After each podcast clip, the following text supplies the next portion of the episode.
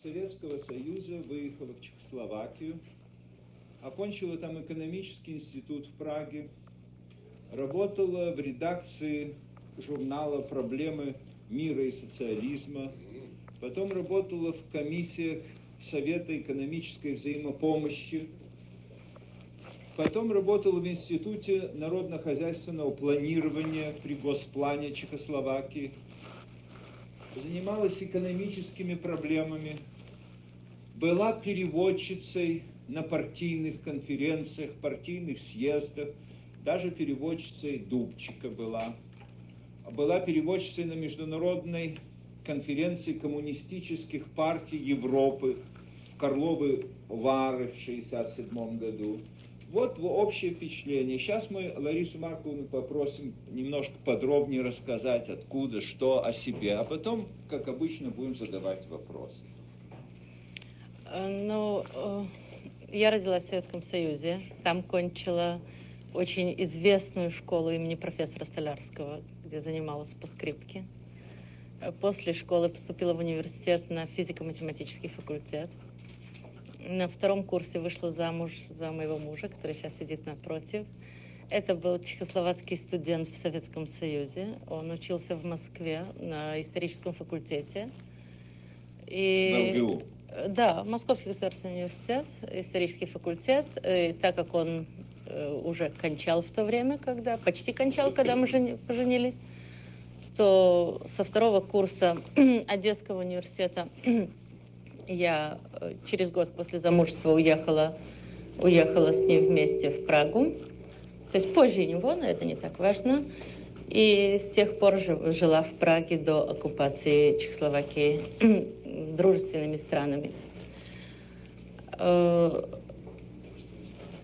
если мы вернемся к тому, что я занималась скрипкой, занималась физикой и вырастала в Одессе, это в политическом словосмысле, я бы сказала, что в то время это была провинция, то особенно политическими вопросами я не интересовалась. Мы читали стихи, занимались музыкой.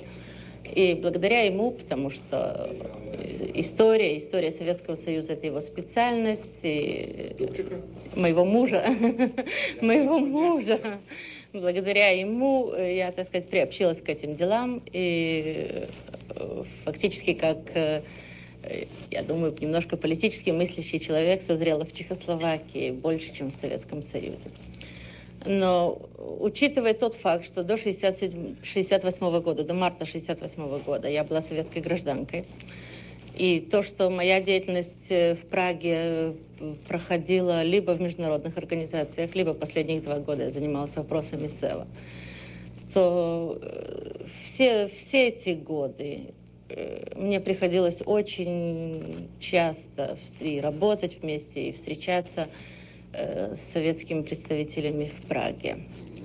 Работники журнала «Проблем мира и социализма», потом сотрудники Совета экономической взаимопомощи в Праге – и когда я уже была в научно-исследовательском институте, то опять-таки к нам в институт приезжали люди из Советского Союза. И еще в апреле 1968 года я сама была в научной командировке в Академии наук СССР в Москве от нашего института. И встречалась с учеными, с политиками, с хозяйственными деятелями Советского Союза, которые приезжали в Прагу. Э, я не знаю, что вас больше интересует. Э, я могу вам рассказать о структуре, как работает журнал «Проблемы мира и социализма», как, как мы работали в СЭВе, э, с кем я встречалась там. Я... Журнал «Проблемы мира и социализма» был открыт, был создан после мартовской, по-моему, конференции коммунистических партий в 1958 году. Это было где-то в начале 1958 года, была конфер... международная конференция коммунистических партий, и там было принято решение, что нужно снова создать международный такой журнал, международный центр. Э, было, можно сказать, что это было каким-то образом продолжение того журнала, той газеты, которая выходила в Румынии «За прочный мир, за народную демократию». Потом это было расформировано.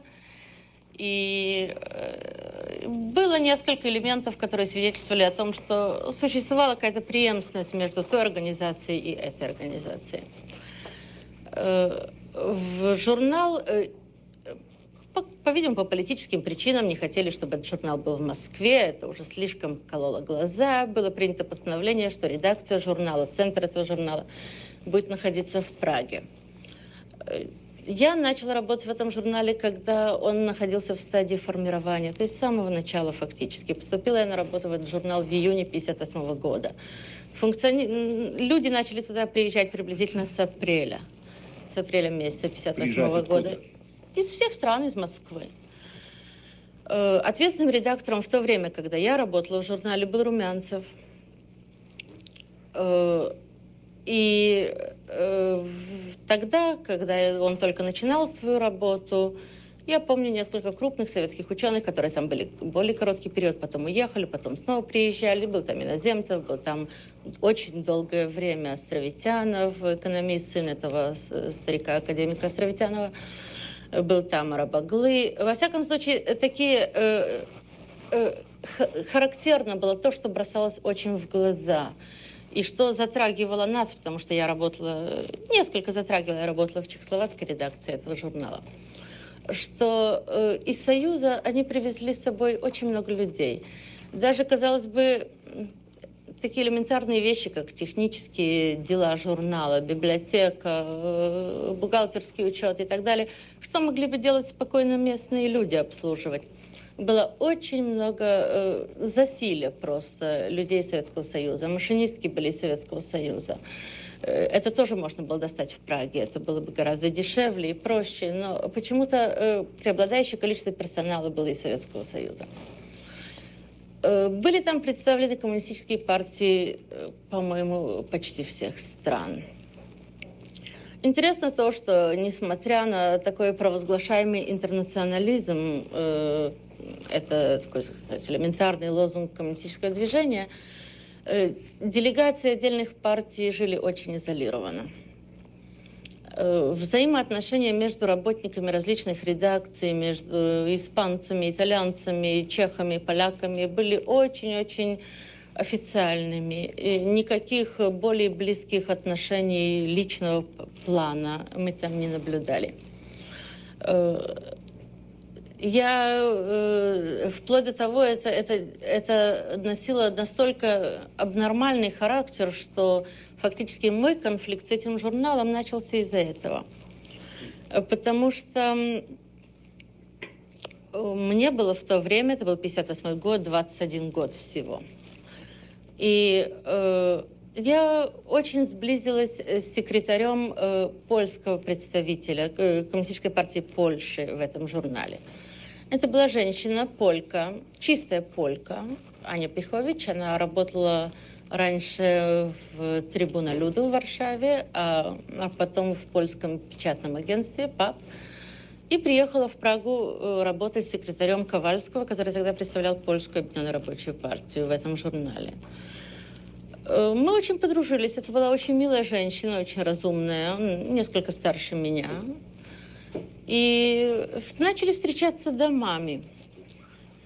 У... Тогда я, собственно говоря, впервые столкнулась э, в моей жизни с понятием сионизма. Она была полька, еще раз повторяю. Но ее сестра в Варшаве была замужем за евреем, за польским евреем, с такой ярко выраженной еврейской фамилией. Я даже не помню его фамилию, но она с ней переписывалась и посылала письма по адресу с этой очень ярко выраженной еврейской фамилией. О моем еврействе знали. В Чехословакии это не был секрет, знали об этом в редакции. И в один прекрасный день мое начальство вызывает почему-то моего мужа, не меня. Потому что я не была в то время еще членом партии. И заявляет ему, что, видите ли, было бы очень желательно, если бы он порекомендовал мне прекратить эти, эту близкую дружбу с Аней Пихович, потому что это выглядит как сионистский заговор в журнале. Это, так сказать, было мое первое столкновение с этим понятием. Позже я уже это слышала чаще. Э, я вам скажу, я с ней не прекратила встречаться. Э, просто после этой встречи я зашла за моим начальником, зашла к нему и сказала ему, что это все ерунда и глупости, и если он будет настаивать на том, чтобы я прекратила с ней мои отношения, мне придется ей объяснить, почему, и я и должна буду этот вопрос объяснить. Это было нежелательно, и как-то этот, этот вопрос замяли.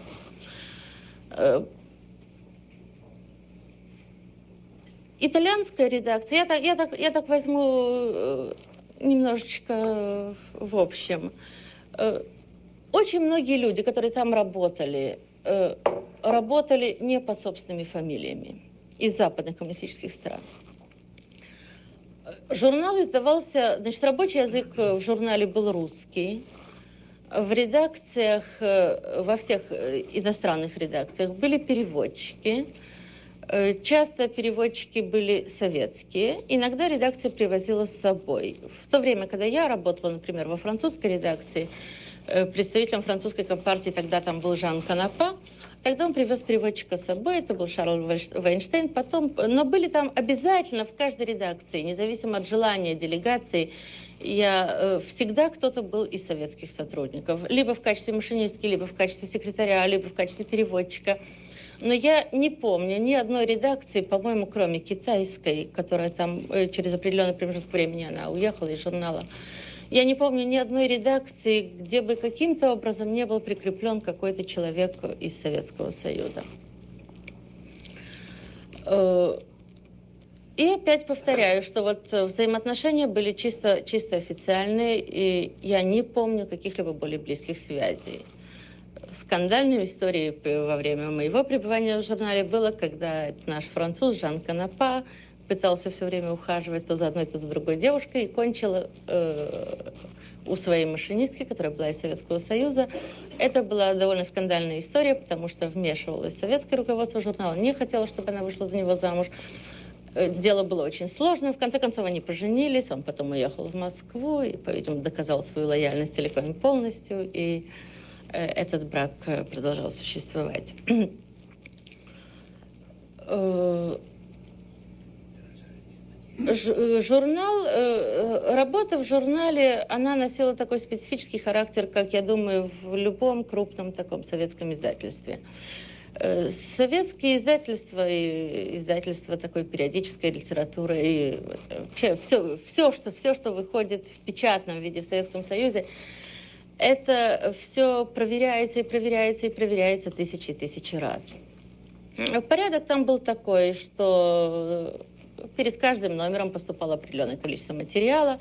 Материалы переводились все на русский язык. Была определенная была редколлегия, которая состояла из представителей каждой компартии в журнале. Каждая, каждая компартия имела своего представителя в редколлегии. Все материалы обсуждались на редколлегии, очень часто правились очень часто правились. И, э, кроме того, там э, работало очень большое досье Э, то есть э, каждый материал потом уходил в досье, где сверялись все факты, все даты, все имена, как это правильно пишется. Это такая чисто техническая работа, но очень тщательная работа. Кроме того, там работали помимо авторов два литературных редактора, которые еще с точки зрения языка обрабатывали весь материал. И потом лишь, только лишь потом, когда материал был совершенно готов э, в, русском, в русской версии, он переводился на другие языки, на которых он распространялся в мире. Иногда э, э, журнал на иностранных языках в некоторых случаях печатался в Праге и потом распространялся в тех странах. Иногда, если это было более удобно, отвозились туда эти гранки и печатались в других странах. И таким образом он распространялся. Э, Испанская редакция была представлена испанской миграцией, которая жила в Москве. Они все приехали из Москвы.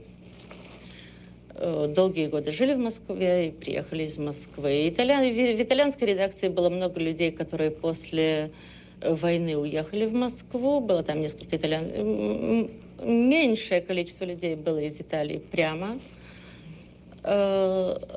Э, в, австрийская редакция была маленькая, так то, что я смутно помню. Э, американская редакция, там был тоже какой-то один человек, из Канады был там один человек, из, из Англии. Э, повторяю, люди работали не под своими именами. А как югославская? Югославия там не было представлена, нет. Э, люди работали не под своими именами, причем часто, э, мне известно совершенно ясно, что часто некоторые статьи, которые выходили под разными именами, писались одним и тем же человеком, просто для того, чтобы создать видимость, что авторский коллектив журнала более широк, имеет более широкую базу, то тот же человек, тот же итальянец или тот же испанец подписывал ее различными фамилиями, чтобы это выглядело более так, более красиво. И безусловно, безусловно, помимо, помимо людей, которые писали, там было очень много людей, которые наблюдали за теми, кто пишет. Э, безу... Э, журнал выполнял, конечно, помимо этой чисто публицистической функции, то есть издавал этот журнал и распространял его. Да, еще я вам хотела сказать, что я, э, конечно, не следила за всеми версиями журнала на, всех других языках по той простой причине, что я их не знаю. Но я помню случай, когда было одно маленькое недоразумение, какая-то статья, которая в русской версии должна была звучать определенным образом, а в английской по-другому. По какому-то недосмотру это оказалась та же самая версия, и из-за этого были неприятности в журнале. Из этого можно сделать вывод, что иногда бывали случаи, когда русская версия отличалась от западной, от версии на других языках, по-видимому, э, в связи с некоторыми политическими соображениями. Э,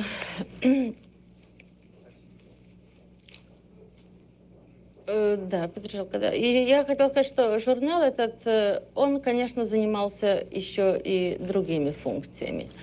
Я вам хочу сказать, что э, советская система или вообще система такого рода организаций, она основана на том, чтобы э, постараться сделать максимум возможного для того, чтобы у одного человека не было комплексной картины, чтобы не было комплексной информации. Поэтому это кажущаяся такая кажущийся дубляж, параллелизм, что вот есть больше, чем нужно переводчиков, больше, чем нужно машинисток, что это будто бы нерентабельно. Это все имеет смысл, потому что если один все время будет переводить, он будет знать слишком много. Поэтому э, это наблюдалось э, всегда, на всех конференциях, на всех съездах, что работа разбивалась на определенные такие участки для того, чтобы э, у людей не было возможности получить более общую картину о том, что происходит. Э, поэтому на некоторых встречах присутствовала я, на некоторых встречах присутствовал кто-то другой. Иногда, допустим, с тем же человеком э, до обеда я, после обеда кто-то другой. Так, чтобы э, я тоже все не знала. И случайно мне пришлось присутствовать, когда э, приехал чехословацкий посол. Э, это был 58 год, его фамилия была Петржелка, я надеюсь, что это его настоящая фамилия. Он приехал в этот э, журнал, и бросались в глаза такие определенные моменты, когда э, идут на поклон к, сов к советским, к старшему брату.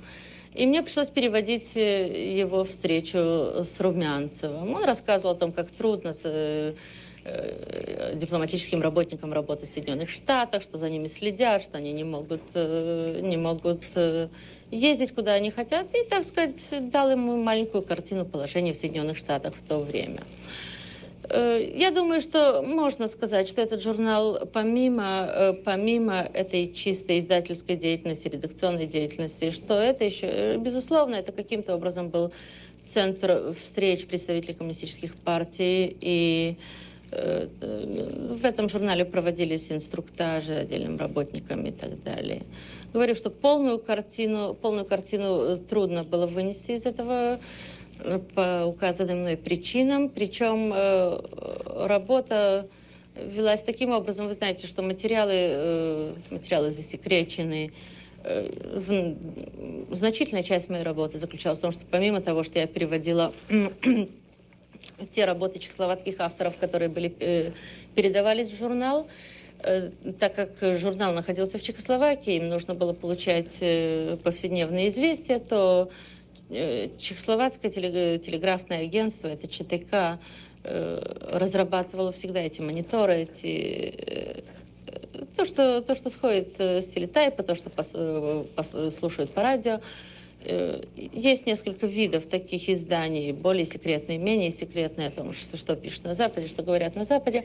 И вот э, значительную часть этих известий нужно было мне переводить на русский язык для того, чтобы остальные сотрудники могли с ним максимально быстро ознакомиться. Э, это, так сказать, что касается журнала. В журнале я проработала 13 месяцев – и обстановка там была э, очень напряженная, очень неприятная.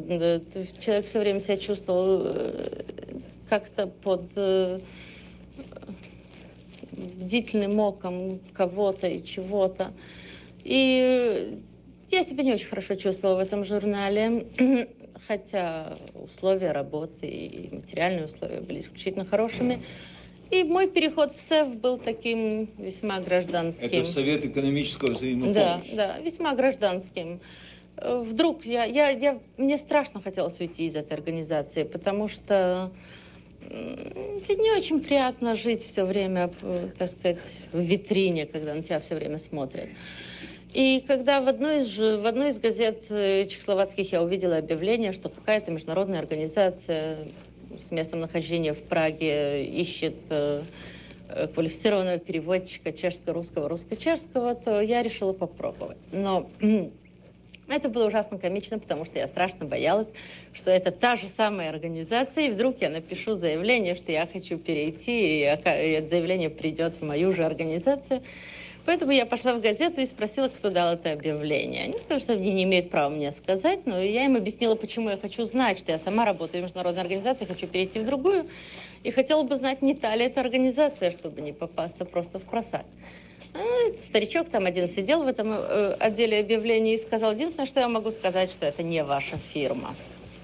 Я успокоилась, написала заявление, и э, это оказался Совет экономической взаимопомощи. Это был случай, которым я ужасно горжусь, потому что я считаю, что я тогда попала совершенно без всяких знакомств, без всякой протекции, выдержала экзамен, там было более 100 заявлений. И э, когда и вроде бы там остались мной довольны.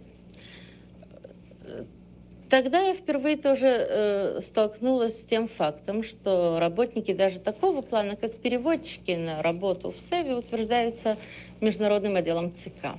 Потому что мой начальник, э, будущий начальник, значит, когда я позвонила узнать, э, когда я смогу приступить к работе, он сказал, что ты еще должен утвердить международный отдел ЦК. Ну и тогда, я повторяю, это было в 59 году, когда мне было 22 года. Я поднимаю трубку, звоню в международный отдел ЦК и говорю, товарищи, я уже хочу начать работу, когда вы меня утвердите.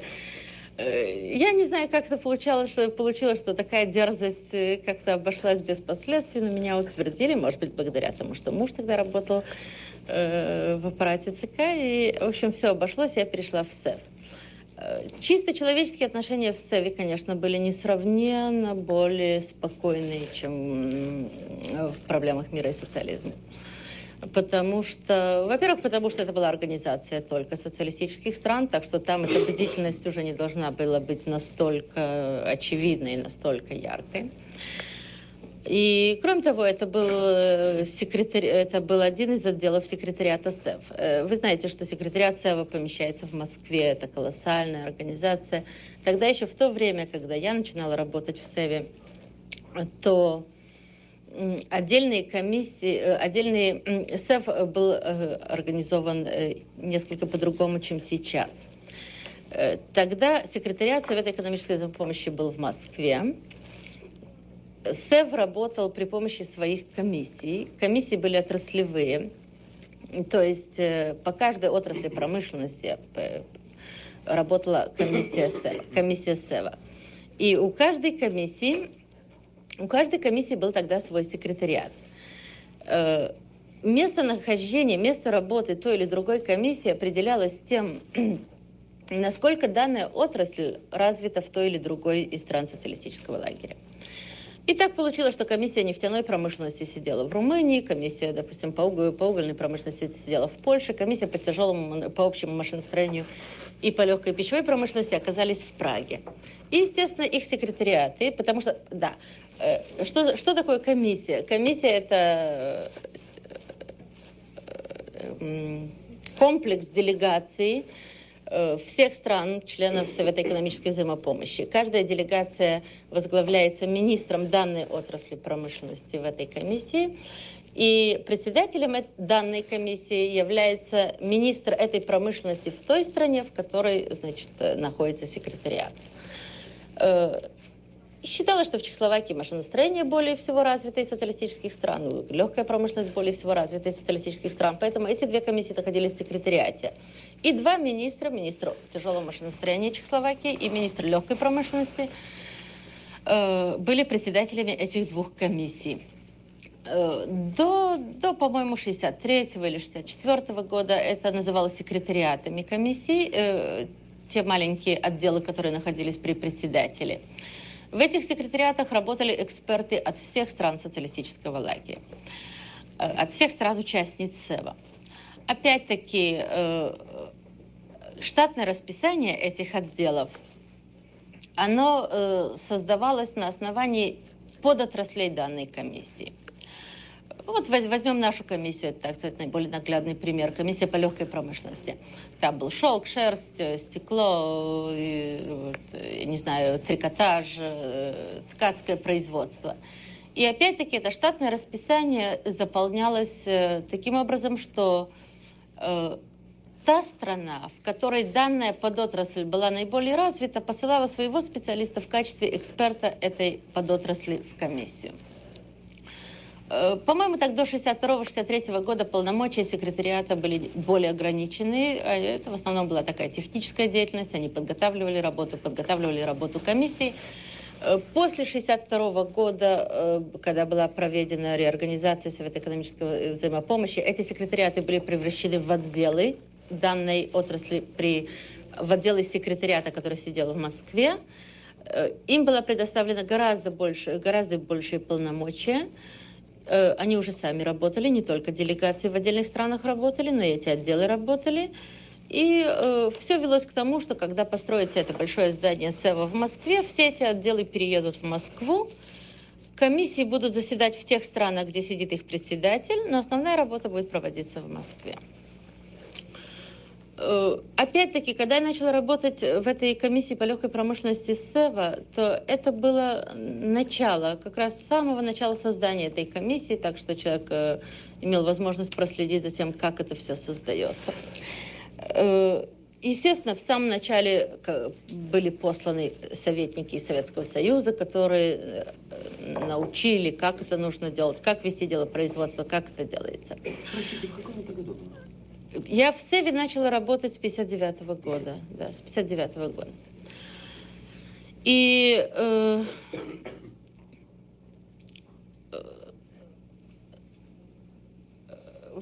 опять-таки повторяется тот же самый принцип. Для того, чтобы информация не была полной, в каждом отделе СЭВа есть специальный человек, который следит за секретными материалами, за их э, Э, как, как они, так сказать, крутятся среди сотрудников. И очень строго следила за тем, чтобы материалы, допустим, комиссий, которые, э, деятельность которых не имеет отношения к деятельности данной комиссии, вообще туда не попадали. Э, когда человек должен был получить какой-нибудь протокол, какой-нибудь материал, нужно было узнать, какое решение приняла другая комиссия по данному вопросу, нужно было этот материал получить, нужно было расписаться. Ну, это такая обычная для Союза, я не знаю, в какой степени это вам известно или нет, типичная система пронумерованных тетрадок, э, каждая страница должна была быть на своем месте и так далее. Э, и нужно было, конечно, э, объяснить, почему тебе нужен тот или другой материал. И, естественно, поэтому люди как, э, не очень старались злоупотреблять этим, этой возможностью для того, чтобы не, просто не заинтересовались, почему его интересует данный материал больше, чем кого-либо другого. Так что, опять-таки, тот же самый принцип мы видим, разобщенность такой информации. Каждый, каждый работает по своему на своем участке. И нечего, короче, совать нос в чужие дела. Э, во время, во время моей работы в Севе, во время моей работы в Севе, э, так как я работала, можно сказать, э, это была должность помощника старшего референта, переводчик министра во время этих сессий, во время заседаний, Мне пришлось с моей начальницей очень много ездить по, ну, на сессии совета, на заседание исполнительного комитета. Я не знаю, в какой степени вас интересует вообще вся работа, вся структура работы Если можно, Совета экономической э, взаимопомощи. Нам, нам интереснее, конечно, никто не запомнит эту структуру, а взаимоотношения, какая полоса, какая политика Советского Союза в этой комиссии взаимопомощи экономической? Как э, члены э, э, другие социалистические страны как себя чувствуют, бедными родственниками или нет, что Советский Союз хочет, э, э, для чего эта организация создана, собственно. Теоретически, если мы возьмем э, большую советскую энциклопедию и прочитаем там объяснение, что такое СЭФ, то это организация, которая создана для того, чтобы оказать бескорыстную экономическую помощь и техническую помощь да, всем остальным социалистическим странам. Но даже Советский Союз не отрицает, это большая советская энциклопедия тоже не отрицает того, что этот, э, эта организация была создана как противовес Европейскому экономическому сообществу. Этого никто не отрицает. Это, так сказать, одна из причин. Э, причина, которую приводят, э, допустим, э, профессор Лебл, который говорит в своей книжке, и, или потом другие чехословацкие экономисты и деятели уже в, в период 68 года, или так, как ее, видели, как ее видели другие люди, заключалась в том, что вы знаете, сотрудничество между Советским Союзом и другими странами – это Сотрудничество немножко другого плана, чем э, принято, допустим, в другой области земного шара. Э, в, в этом так называемом свободном мире страны могут сотрудничать друг с другом и не особенно вмешиваться в те дела, которые э, происходят внутри других стран.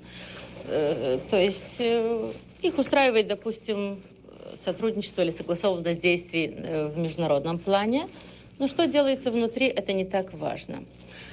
Э, дело в том, что я сейчас не хочу вдаваться немножко в область, которой занимается мой муж, но э,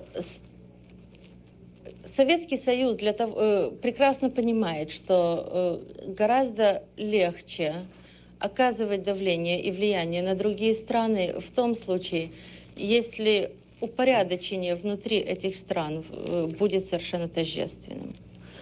И деятельность Советского Союза после того, как э, аналогичные режимы пришли к власти в странах Восточной Европы, мы это видим, что она происходит э, в направлении создания абсолютно тождественных режимов. Это, это не просто из любви к искусству. Гораздо легче манипулировать странами при, при таких условиях. Э, когда уже я позже работала в Институте народно-хозяйственного планирования при Госплане ЧССР, один из моих коллег э, Чешковский. Он не был экономистом, он был юристом по специальности. Он э, написал работу по истории э, Совета экономической взаимопомощи, по такой правовой структуре Совета экономической взаимопомощи. И он привел там очень интересную картину, потому что э, есть некоторые моменты, которые иногда э, мы не замечаем, они настолько, настолько очевидны или настолько кажутся элементарными, что человек их не замечает. Но во-первых, еще до создания Совета экономической взаимопомощи во всех плановых органах социалистических стран сидели э, советские советники. Э, вся эта идея, допустим, координации экономических планов, она была направлена на то, чтобы э, координировать экономику данных стран в направлении, желаемом Советскому Союзу. Если э, посмотреть на структуру торговли между Советским Союзом и странами народной демократии, это иногда э, получается такой парадокс. Я не знаю, есть ли здесь люди с экономическим образованием. Обычно такая сверхдержава или промышленно развитая страна, она в, своем э, внешне, в, своей, в своей внешней торговле, она обычно выступает как поставщик высокоразвитого оборудования, как поставщик машин, и э, наоборот закупает иногда сырье или какие-то другие изделия. Советский Союз выступает в этой торговле в совершенно такой ненормальной форме. Он он э, поставляет э, социалистическим странам сырье и закупает у них оборудование, по крайней мере, у развитых стран народной демократии. Причем, естественно, во-первых, тем, что Советский Союз всегда советская делегация, по крайней мере, в то время, когда я там работала, всегда была против особо тесных связей стран народной демократии с западными рынками и вязала их на себя, они э, всегда старались это преподнести в такой форме, что вот мы вам оказываем э, помощь и благоденье какое-то. И даже тот факт, что мы вам предоставляем свой колоссальный рынок, большой рынок, что мы тем самым тоже помогаем вам, избавляем вас от этих забот, кому продавать, как продавать. И вот мы у вас берем все, и у вас нет никаких забот, э, забот с рынком. Чехословацкие экономисты расценивали этот факт э, по-другому.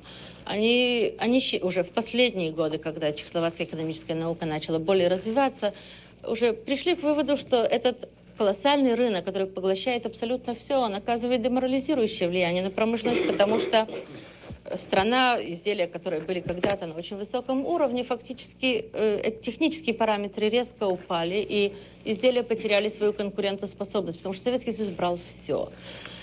Это было видно, например, я знаю, как, э, так как я работала в легкой промышленности, когда мы ездили с моей министершей, это была очень интересная женщина, к ней вернусь еще позже, когда мы были на заводе, бывших батевских заводах, то дирекция тоже жаловалась, что вот, э, мол, мы изготовляем такую прекрасную обувь, э, та часть, которая идет на Запад, а Союз э, просто намеренно, намеренно отбирает наименее удачные образцы, и мы вынуждены идти с параметрами вниз, просто должны понижать наши параметры, которые у нас уже имеются, потому что для них это достаточно я думаю, что были для, у этого свои причины, как политические, так и экономические. Во-первых, эти худшие изделия были дешевле, возможно, а во-вторых, тоже Советский Союз был не очень заинтересован в том, ввозить особо, э, особо интересные, особо хорошие изделия из стран народной демократии, чтобы не показать, что где-то работают лучше или изготовляют лучше.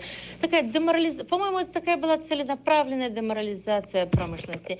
Я думаю, что, я думаю, что если когда-нибудь будут возможности вернуться к этому тезису советскому выравнивания экономических уровней стран. Мы хотим оставить да. полчаса на вопросы. У нас, видите, да. я чувствую, что есть вопросов много. Поэтому, если можно, ближе к вашему уходу сейчас, чтобы потом больше вопросов было. Что вам хочется рассказать о, о институте и о, сам, о самых событиях, наверное? Вы имеете в виду 68 год? 68 год? Э, ну, я вам скажу, что э, положение в стране в результате всего этого сотрудничества э, получилось такое, что экономика Чехословакии зашла в тупик – и э, чехословацкие экономисты, предпринималось несколько, несколько, несколько реформ, все время пытались, вам известны эти реформы, э, реформы Шика. Кроме того, э, общественная мысль, общественная мысль начала э, начало очень развиваться в последние годы. Я думаю, что говорить о 68 году это не совсем э, не, 68 годе это не совсем правильно, что это нужно начать, по-моему, с этой конференции о Кавке, которая была в 65 году. Это все было немножко раньше. Но это взорвалось все в 68 Это все не делается в течение одной ночи. Но вы знаете, что было в 1967 году, съезд писателей чехословацких, который э, был бомбой в развитии чехословацких событий. Э, но э, что, что произошло? Произошло, я думаю, что был там комплекс причин. Просто сказать, вот поэтому это случилось или поэтому. Как вам это все виделось, с кем вы встречались, как это происходило, возможность, как ваш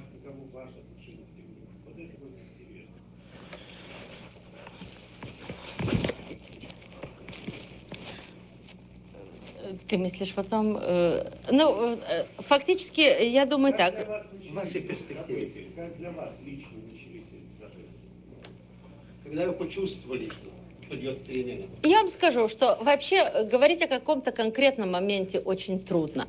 Потому что по сравнению с Советским Союзом, когда человек приезжает в Чехословакию, э, положение вообще несколько другое. Это нужно учитывать, что Чехословакия все-таки страна, которая только, э, где бы коммунисты пришли к власти только в 1948 году.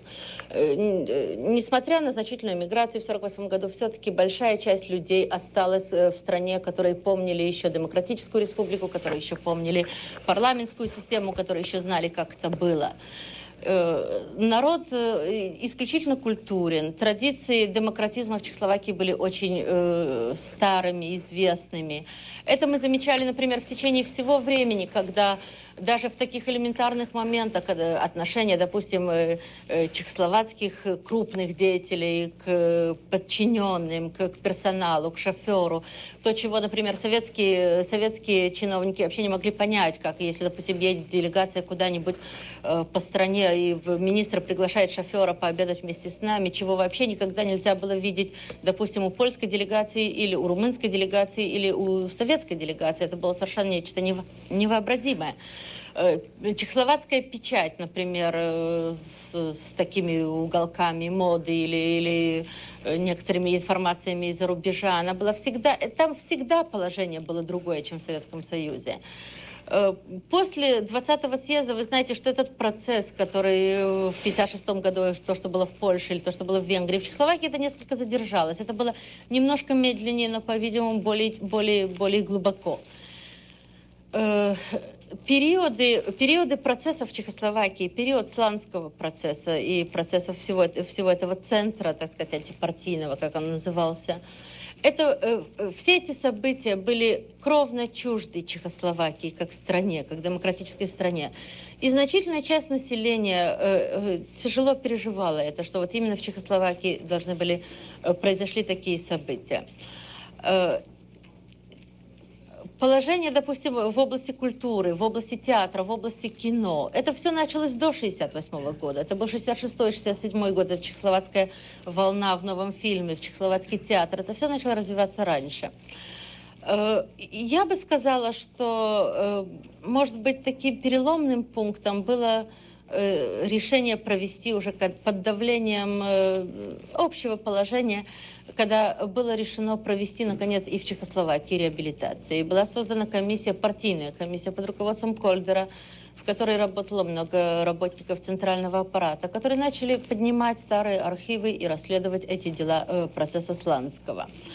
И я бы сказала, что если, если посмотреть, допустим, на, на этот весь процесс в Чехословакии, э, что в основном он начался сверху что такие учреждения, как э, Высшая партийная школа в Чехословакии, как отдельные отделы э, э, Центрального комитета партии, как Союз писателей, Союз журналистов, это все, в конце концов, были тоже части партийного аппарата люди начали быть более откровенными, и э, печать была тогда более-менее э, э, довольно свободна еще в 1967 году. И началась, э, э, началась такая, вроде бы как можно ее назвать теми терминами, идеологическая подготовка.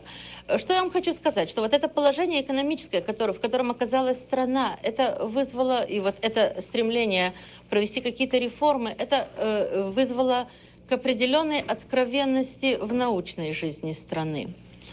Э, это, это было довольно интересное явление, я бы сказала, своего рода феномен в Чехословакии – что вот э, научный работник, директор нашего института, в котором я работала, он э, был членом экономической комиссии ЦК.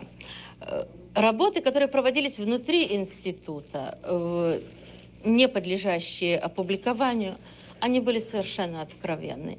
Можно было высказать совершенно откровенное мнение по экономике страны, по некоторым политическим вопросам. Единственный вопрос, который был табу, и об этом говорил Шик на заседании Центрального комитета, на, на пленуме, закрытом пленуме, что единственный вопрос, который все время оставался табу, это был вопрос отношения Чехословакии к Советскому Союзу. И это, это был момент, который фактически таким, стал, стал таким э, переломным моментом в этих событиях, потому что э, как я уже говорила раньше, что э, Советский Союз, когда он э, пытается сделать максимально тесным сотрудничество социалистических стран с Союзом, он делает все для того, чтобы эта система была абсолютно тождественной, чтобы строительство партийного аппарата, строительство системы образования, система здравоохранения, система культуры, театров, все старается привести, так сказать, э, к общему знаменателю, чтобы это было точно так или, по крайней мере, максимально похоже на Советский Союз. Образ жизни, стиль жизни, э, программа образования – И, естественно, когда э, столкнулись чехословацкие ученые, деятели, некоторые более прогрессивные партийные работники с тем, что положение в стране тяжелое, и пытались проанализировать, почему любая критика, даже, даже чехословацкой действительности в Союзе воспринималась как критика Советского Союза. Это было справедливо, потому что это было то же самое. Поэтому было очень трудно, всегда было очень трудно э, в этом отношении. И Советский Союз постоянно вмешивался. Это э, всегда ощущалось, это вот, это вот рука Советского Союза. Э, когда началось, э, после того, как э, прежний президент Наводный ушел, ну, было много симптомов, было много, было много таких причин для этого. Сейчас трудно, трудно определить дополнительно, что было более важным, что было менее важным. Каждый, исходя из своей профессии, говорит, что вот, мол, наша духовная культура, печать повлияла. Экономисты говорят, что их работы повлияли, политики их. Это, это, это немножко трудно однозначно так заявить, э, что было причиной. Просто назрела ситуация, когда уже дальше не было возможно продолжать так, как они продолжали.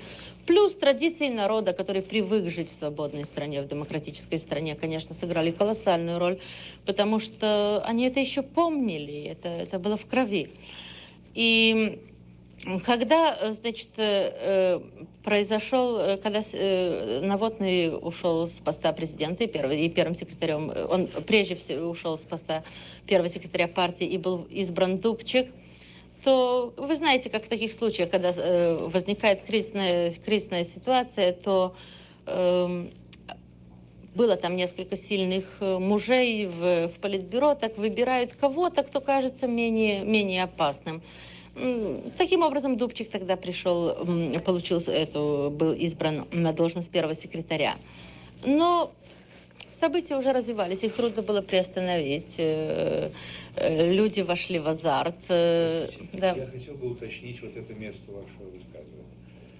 Вы сказали, что Дубчик, в общем, был избран на должность первого секретаря по принципу тому, как говорили когда-то в Компромиссе. В, нет, как говорили когда-то в русской истории, как призвали на царство Михаила Романова, когда избирали царя не способнейшего, а удобнейшего. Вот Безусловно. То, Безусловно, да. Значит, не потому, что он был действительно нет, выдающийся Нет, он никому не мешал в тот момент. Никому не мешал в тот момент. Да. очень хороший человек. Да, да, сейчас. Вышла наверх и партийного аппарата, но абсолютно точно было ясно, и никто не мог ему сказать обратное. У него руки были не запачканы. Это было да. грандиознейшее преимущество перед Сырьевстаном. Никто не ожидал в тот момент, что, что из него, да, да. Из него что произойдет, да. Это, это была неожиданность потом, э, в, в смысле, в смысле человека, да. Да, это был компромисс, конечно, это был удобный, удобный кандидат. Был там словацкий вопрос немножко, потому что он был представителем э, э, минориты, не, не правящей нации в стране. Это было тоже удобно, тоже красиво. И, э... Но как они могли допустить, эти все люди, у которых руки как раз были запачканы в крови, как могли они допустить такого человека, вот меня интересует, как они могли допустить человека, который совершенно был невинный? Он, э, Франти, подожди, нам, э, у нас должно остаться еще время.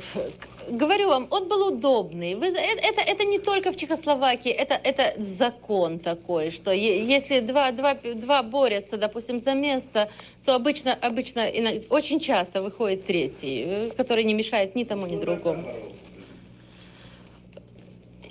Говорят, э, вы знаете, кто тогда боролся. Был, был там сильный муж э, э, Хендрих, был там Каутский, члены Политбюро, были, были э, другие представители. Было голосование, незначительным, по-моему, числом голосов победил Дубчик. Во всяком случае, тогда, в тот момент, в тот момент никто, никто, и даже когда вот эта группа, просоветская группа в Политбюро, ярко, да, ярко выраженная группа, нет, Гусак тогда еще не был таким, да.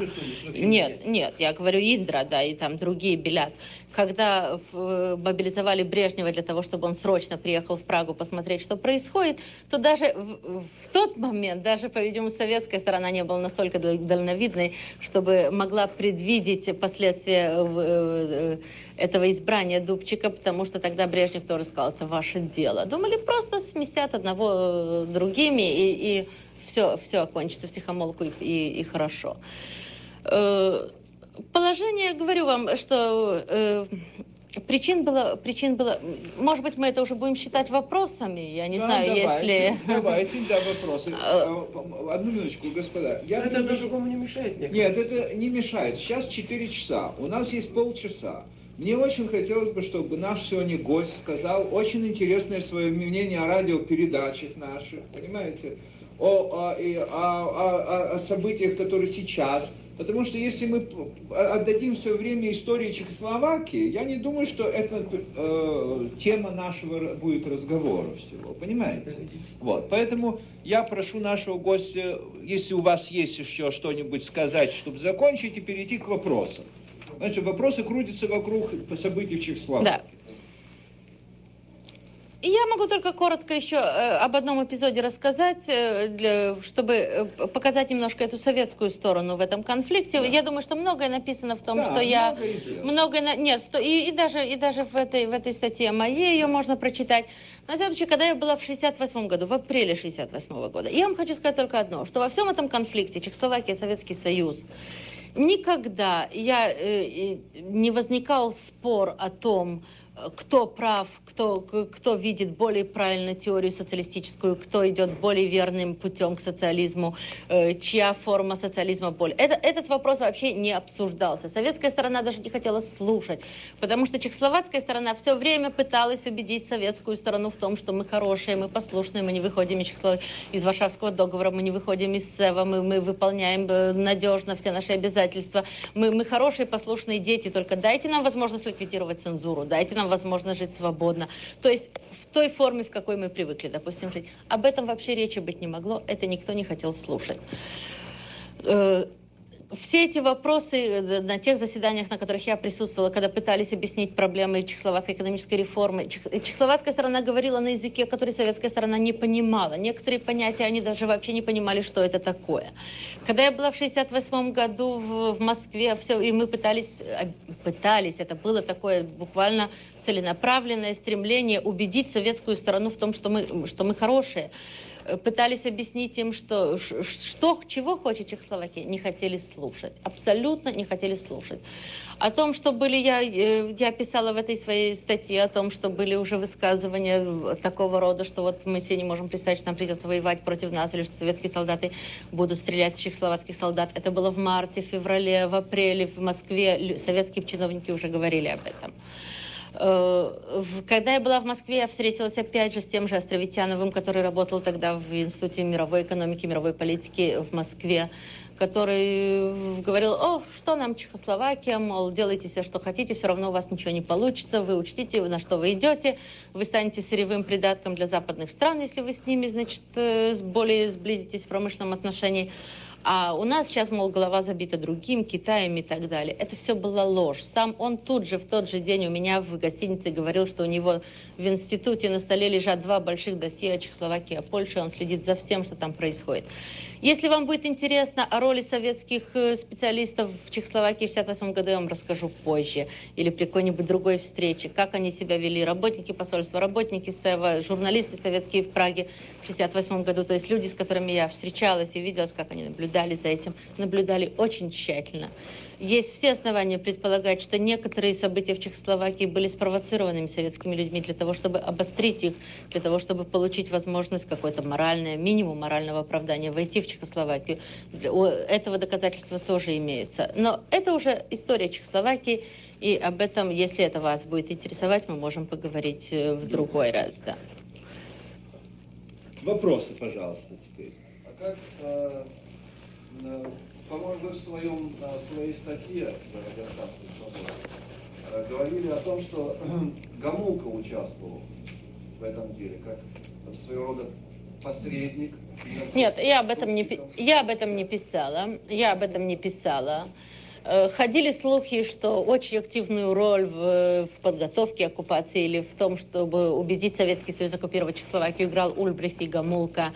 Я э, думаю, что это не так. Э, то есть, может быть, может быть, они и проявили добрую волю в этом отношении, но я не думаю, чтобы советское правительство когда-либо принимало свои решения под влиянием какой-либо из этих стран. Я не думаю, что это возможно. Насколько, насколько я видела этих людей, насколько я их слышала, насколько я видела их манеру обращения с чехословацкими представителями, я и, и вообще мне, мне в голову не может прийти даже такой факт, чтобы э, аргумент Гамулки или Ульбрихта в какой-то степени повлиял на решение Политбюро. Я, я не думаю. Потому что говорили, что будто бы Гамулка там паниковал или настаивал. Э, он мог паниковать, то он мог паниковать. Очень может быть, что для советского руководства было очень удобно свести это на желание братских партий, но, может быть, эти слухи были, так сказать, э, целенаправленно распространяемы, но э, я не думаю. Я не думаю, что это так. Здесь на Западе, выходящих, выходящих книгах на Западе о, событиях в Чехословакии, говорилось, что выбрали э, Дубчика э, не только ради компромисса, но еще и потому, что, будучи секретарем словацкой компартии, считали его э, своего рода ортодоксом. Насколько это верно?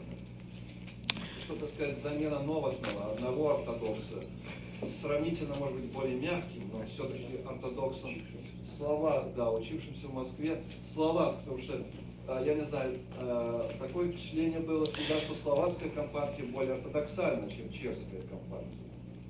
Насколько... Это правильно, это правильно. Э, вопрос э, в том, э, выбирали его, потому что он считался в такой же степени ортодоксальным, как Наводный. Я думаю, что именно потому, что словацкая компартия в то время, в, то, в те годы, она играла определенную роль и не было никогда в то время особо самостоятельной.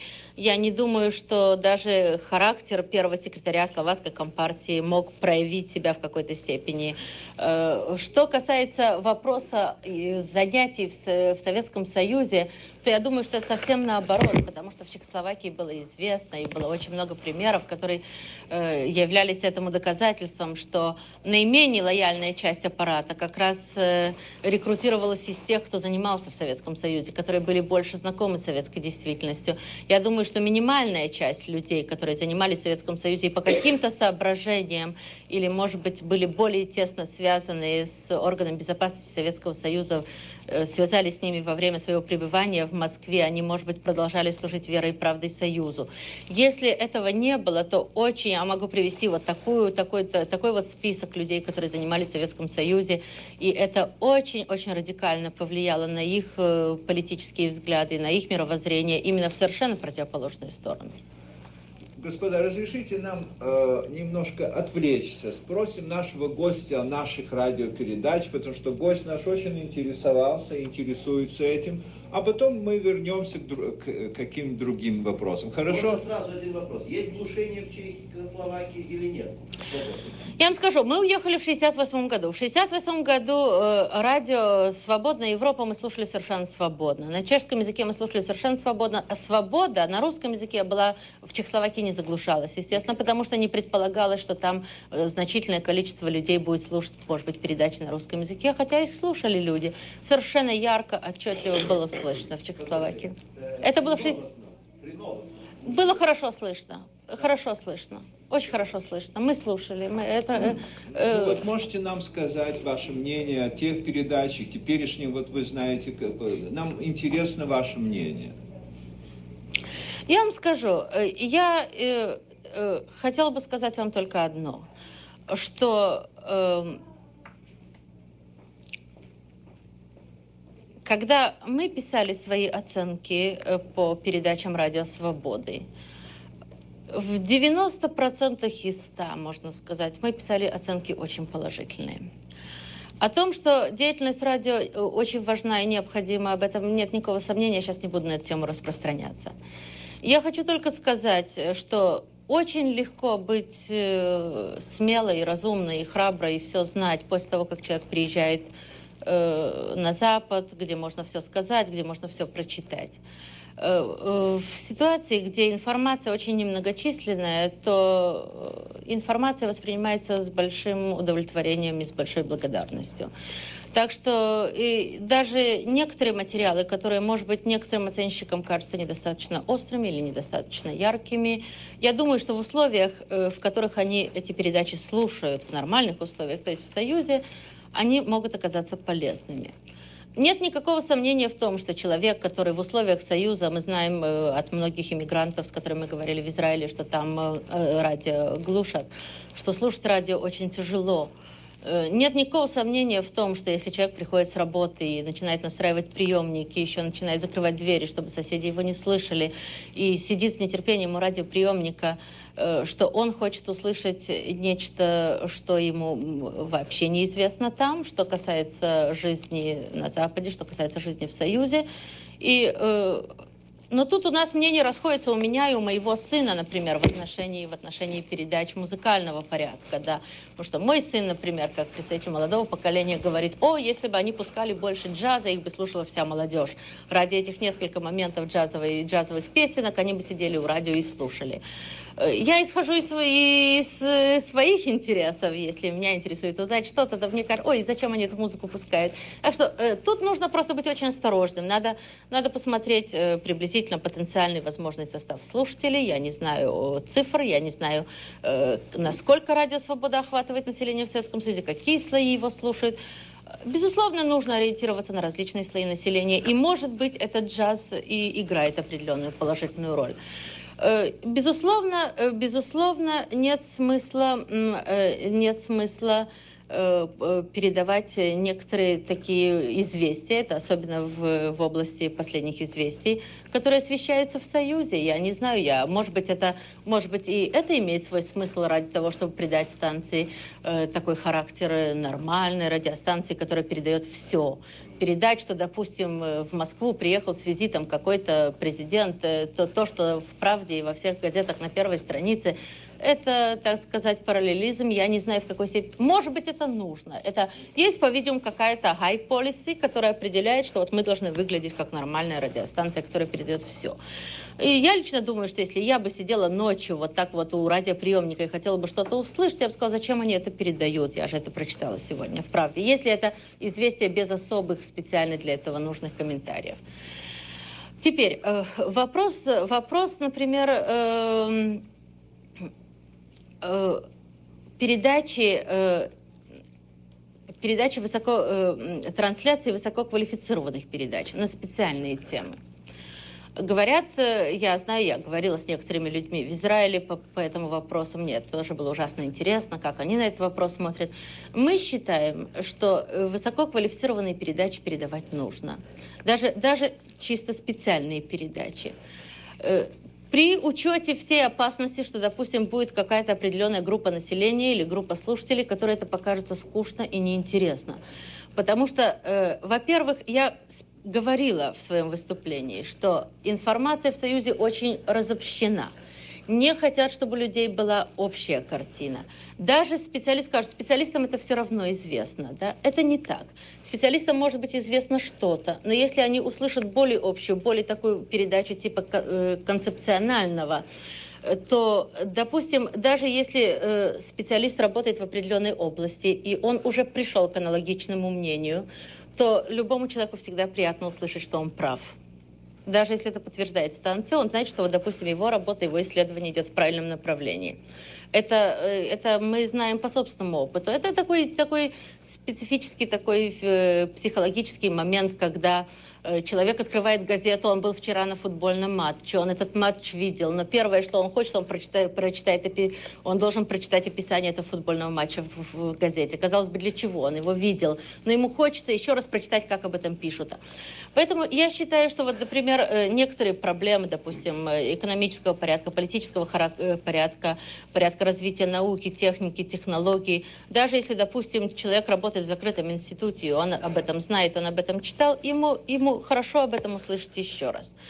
Если есть люди, допустим, э, что касается э, вопросов идеологических на радио или вопросов такого пропагационного характера, пропагандистского характера, если они начинают задумываться. Э, я вам хочу сказать, что вот Почему я сказала, что я, например, как думаю, как политически мыслящий человек созрела в Праге? Ведь человек рождается в определенных условиях. Он считает эти условия единственно нормальными, единственно приемлемыми он, он ничего другого не знает. И только постепенно, постепенно, постепенно, допустим, э, путем приобщения его к, друг, к другим источникам информации, к другим взглядам, путем э, его собственного изучения действительности, он может прийти к выводу, что то, что ему говорят, это не совсем так, или он что-то узнает. И это, это очень важно, оказать ему поддержку, допустим, в том, что если передача будет приблизительно на, на тему, которая иногда кажется тривиальной, но, но ему она поможет, она ему скажет, его, допустим, образ мысли идет в правильном направлении. Э, я когда говорила о моей работе, о моей работе э, в проблемах мира и социализма, я обратила ваше внимание на то, что, например, это испанская Испанская редакция в журнале была представлена испанцами, которые в 1937 году уехали из Испании и жили в Москве. Я тогда уже наблюдала, допустим, их отношение к некоторым э, э актам советской политики, что, э, безусловно, им было больно и неприятно, допустим, некоторое сближение или признание, с, э, пусть фактическое, Советским Союзом фашистской Испании и Франко. Это проблема любой, эмигра... проблема любой эмиграции. Она сидит в Москве, и, видите ли, они были коммунистами, они боролись во время гражданской войны, и тут, видите ли, Москва кокетничает каким-то образом с Франко. Да. Что? Нет, я еще не кончила эту мысль. Я еще эту, эту мысль. Да, я еще не кончила эту мысль. Поэтому, естественно, естественно, если, если мы говорим Э, опять-таки, надо видеть этих слушателей как-то в этом комплексе. Если мы видим, э, и мы считаем это, э, я говорю мы, потому что не я, мы, а мы это я и мой муж, потому что мы всегда работаем вместе. И на основе чехословацкого опыта, когда мы видели, что все-таки изменения в стране, реформы в стране начались сверху, и все эти оппозиционные группы различных партий, которые долгое время молчали, различных группировок религиозного характера, различных группировок интеллектуального характера, начали говорить только тогда, когда они почувствовали, что они уже могут говорить, что это уже не чревато особыми опасностями для их жизни, э, Точно так же мы считаем, что если мы будем ориентироваться, допустим, на э, аппарат, который тоже, безусловно, слушает, они тоже хотят знать, то передачи должны носить определенный характер. Э, в то же время, если ориентироваться, допустим, на оппозиционно настроенные э, слои советского общества, то передачи тоже должны носить определенный характер, потому что это часто вызывает недоумение. Иногда, я помню, мы слушали как-то передачу, э, которая восхваляла, допустим, восхваляла какие-то достижения Э, в области э, космических исследований в Советском Союзе и показывал, как, допустим, э, американские специалисты едут в Москву смотреть, учиться и так далее. Это немножко, это немножко конечно, эм, приводит их в растерянность. Говорит, так, в конце концов, а они ждут от станции чего-то другого. Если станция хочет ориентироваться на всех, то передачи должны быть очень разнообразными. И, и каждая передача может найти свой адрес. Это... Поэтому я считаю, что если, допустим, некоторые люди говорят, вот э, это недостаточно остро, это недостаточно так, то э, для определенной части это может быть хорошо, для определенной части это немножко расхолаживает. Да, пожалуйста. Во-первых, я хотел э, два вопроса сразу, чтобы...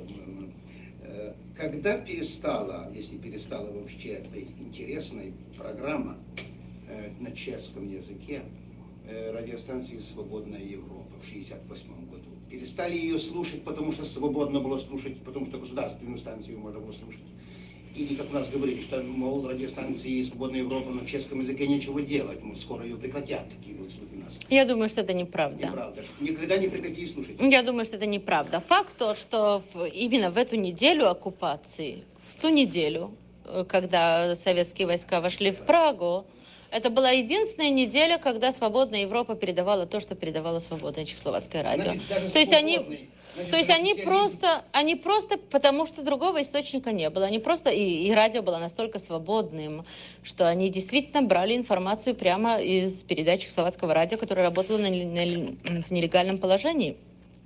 Я имею в виду ту первую неделю после оккупации, когда радио было закрыто, когда советские войска заняли здание радио, когда радио работало в подполье, когда э, в, свободе, сва- в свободной Европе нечего было делать, вся информация шла через э, че- чехословацкое радио. Но ни сейчас, ни в течение 67-68 года этого не было. И э, радио слушалось, и они получали свою информацию достаточно широкую, точно так же, как очень интересно и в течение 68 года, хотя печать чехословацкая была, можно сказать, определенный промежуток времени совершенно свободной, можно сказать, все равно было место, как я вам говорила, всегда остается тема, вот эта тема табу отношений Чехословакии и Советского Союза, которая освещалась в эмигрантской печати, и это читалось. Значит, несмотря на, на то, какой социализм с человеческим лицом и с другим, все равно западной радиостанции интересно слушать. В любом случае интересно. Если они повторяют то, что есть в стране, это опять-таки свидетельство того, что в стране вроде бы свободная пресса. Если они дают дополнительную информацию, это тем более интересно. Кроме того, простите, кроме того, было, было табу в Чехословакии, чехословацко-советские отношения. А свободная Европа об этом говорила. Это уже интересно. Безусловно, это было очень интересно. Я вам еще хотела сказать, у меня вот тут на бумажке записано, что когда я работала в, жур- что в журнале в этом «Проблема мира и социализма», там работал человек из Советского Союза по фамилии Шкаренков специально, который занимался вопросом деятельности э, русской эмиграции. Специально. Шкаренко. Шкаренков. Шкаренков, Леонид Шкаренков. Специально вопросами русской эмиграции за рубежом. Он, правда, пришел тогда к выводу, что она ничего не стоит, и что ее нечего бояться. Кто-нибудь занимался вопросами украинской миграции? Не знаете? Э, Я не знаю. Я не Может знаю. быть, Может быть, занимался, но я не знаю. Я знаю, что Шкаренков этим занимался, потому что он был хорошим знакомым моего мужа, нам сам об этом сказал, но очень может быть, что занимались и другие. Я спросить? А почему именно в Праге сидел вот изучающий русскую иммиграцию? Ведь из Москвы легче. Я вам скажу, во-первых, э, э, э, во-первых, в Праге есть славянская библиотека колоссальная. Во-вторых, первая эмиграция, белая эмиграция занимала в Праге в свое время, до Второй мировой войны, колоссальное место и значение. Э, Кроме того, эти традиции Масарика и Бенеша потом были принимать иммигрантов. Там к, к русской эмиграции относились очень хорошо, она имела большой вес. Очень много книг русской эмиграции было опубликовано в Праге. И мне кажется, что лучшей библиотеки нет, чем славянская библиотека в Праге. Разве вы публичная библиотека в Белграде? Я не знаю. Минуточку, да, К пожалуйста. этому вопросу это интересно, да, что они за- за- одновременно занимались э, научной работой.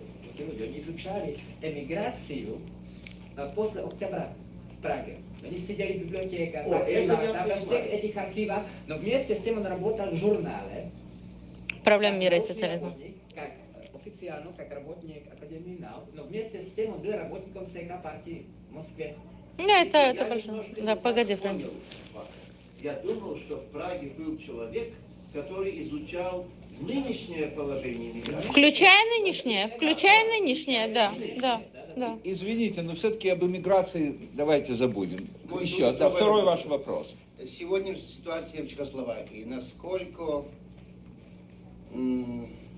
партия и сознательная часть народа приняли или не приняли настоящее положение? Я вам скажу, вы знаете, этот ваш вопрос, ваш, ваш вопрос несколько странный. Что значит партия? Во-первых, 500 тысяч человек после, после оккупации, после чисток вообще, по-моему, были исключены из партии. Что от партии там осталось сейчас, я вообще не знаю. Э, Что касается народа, это совершеннейшая, полнейшая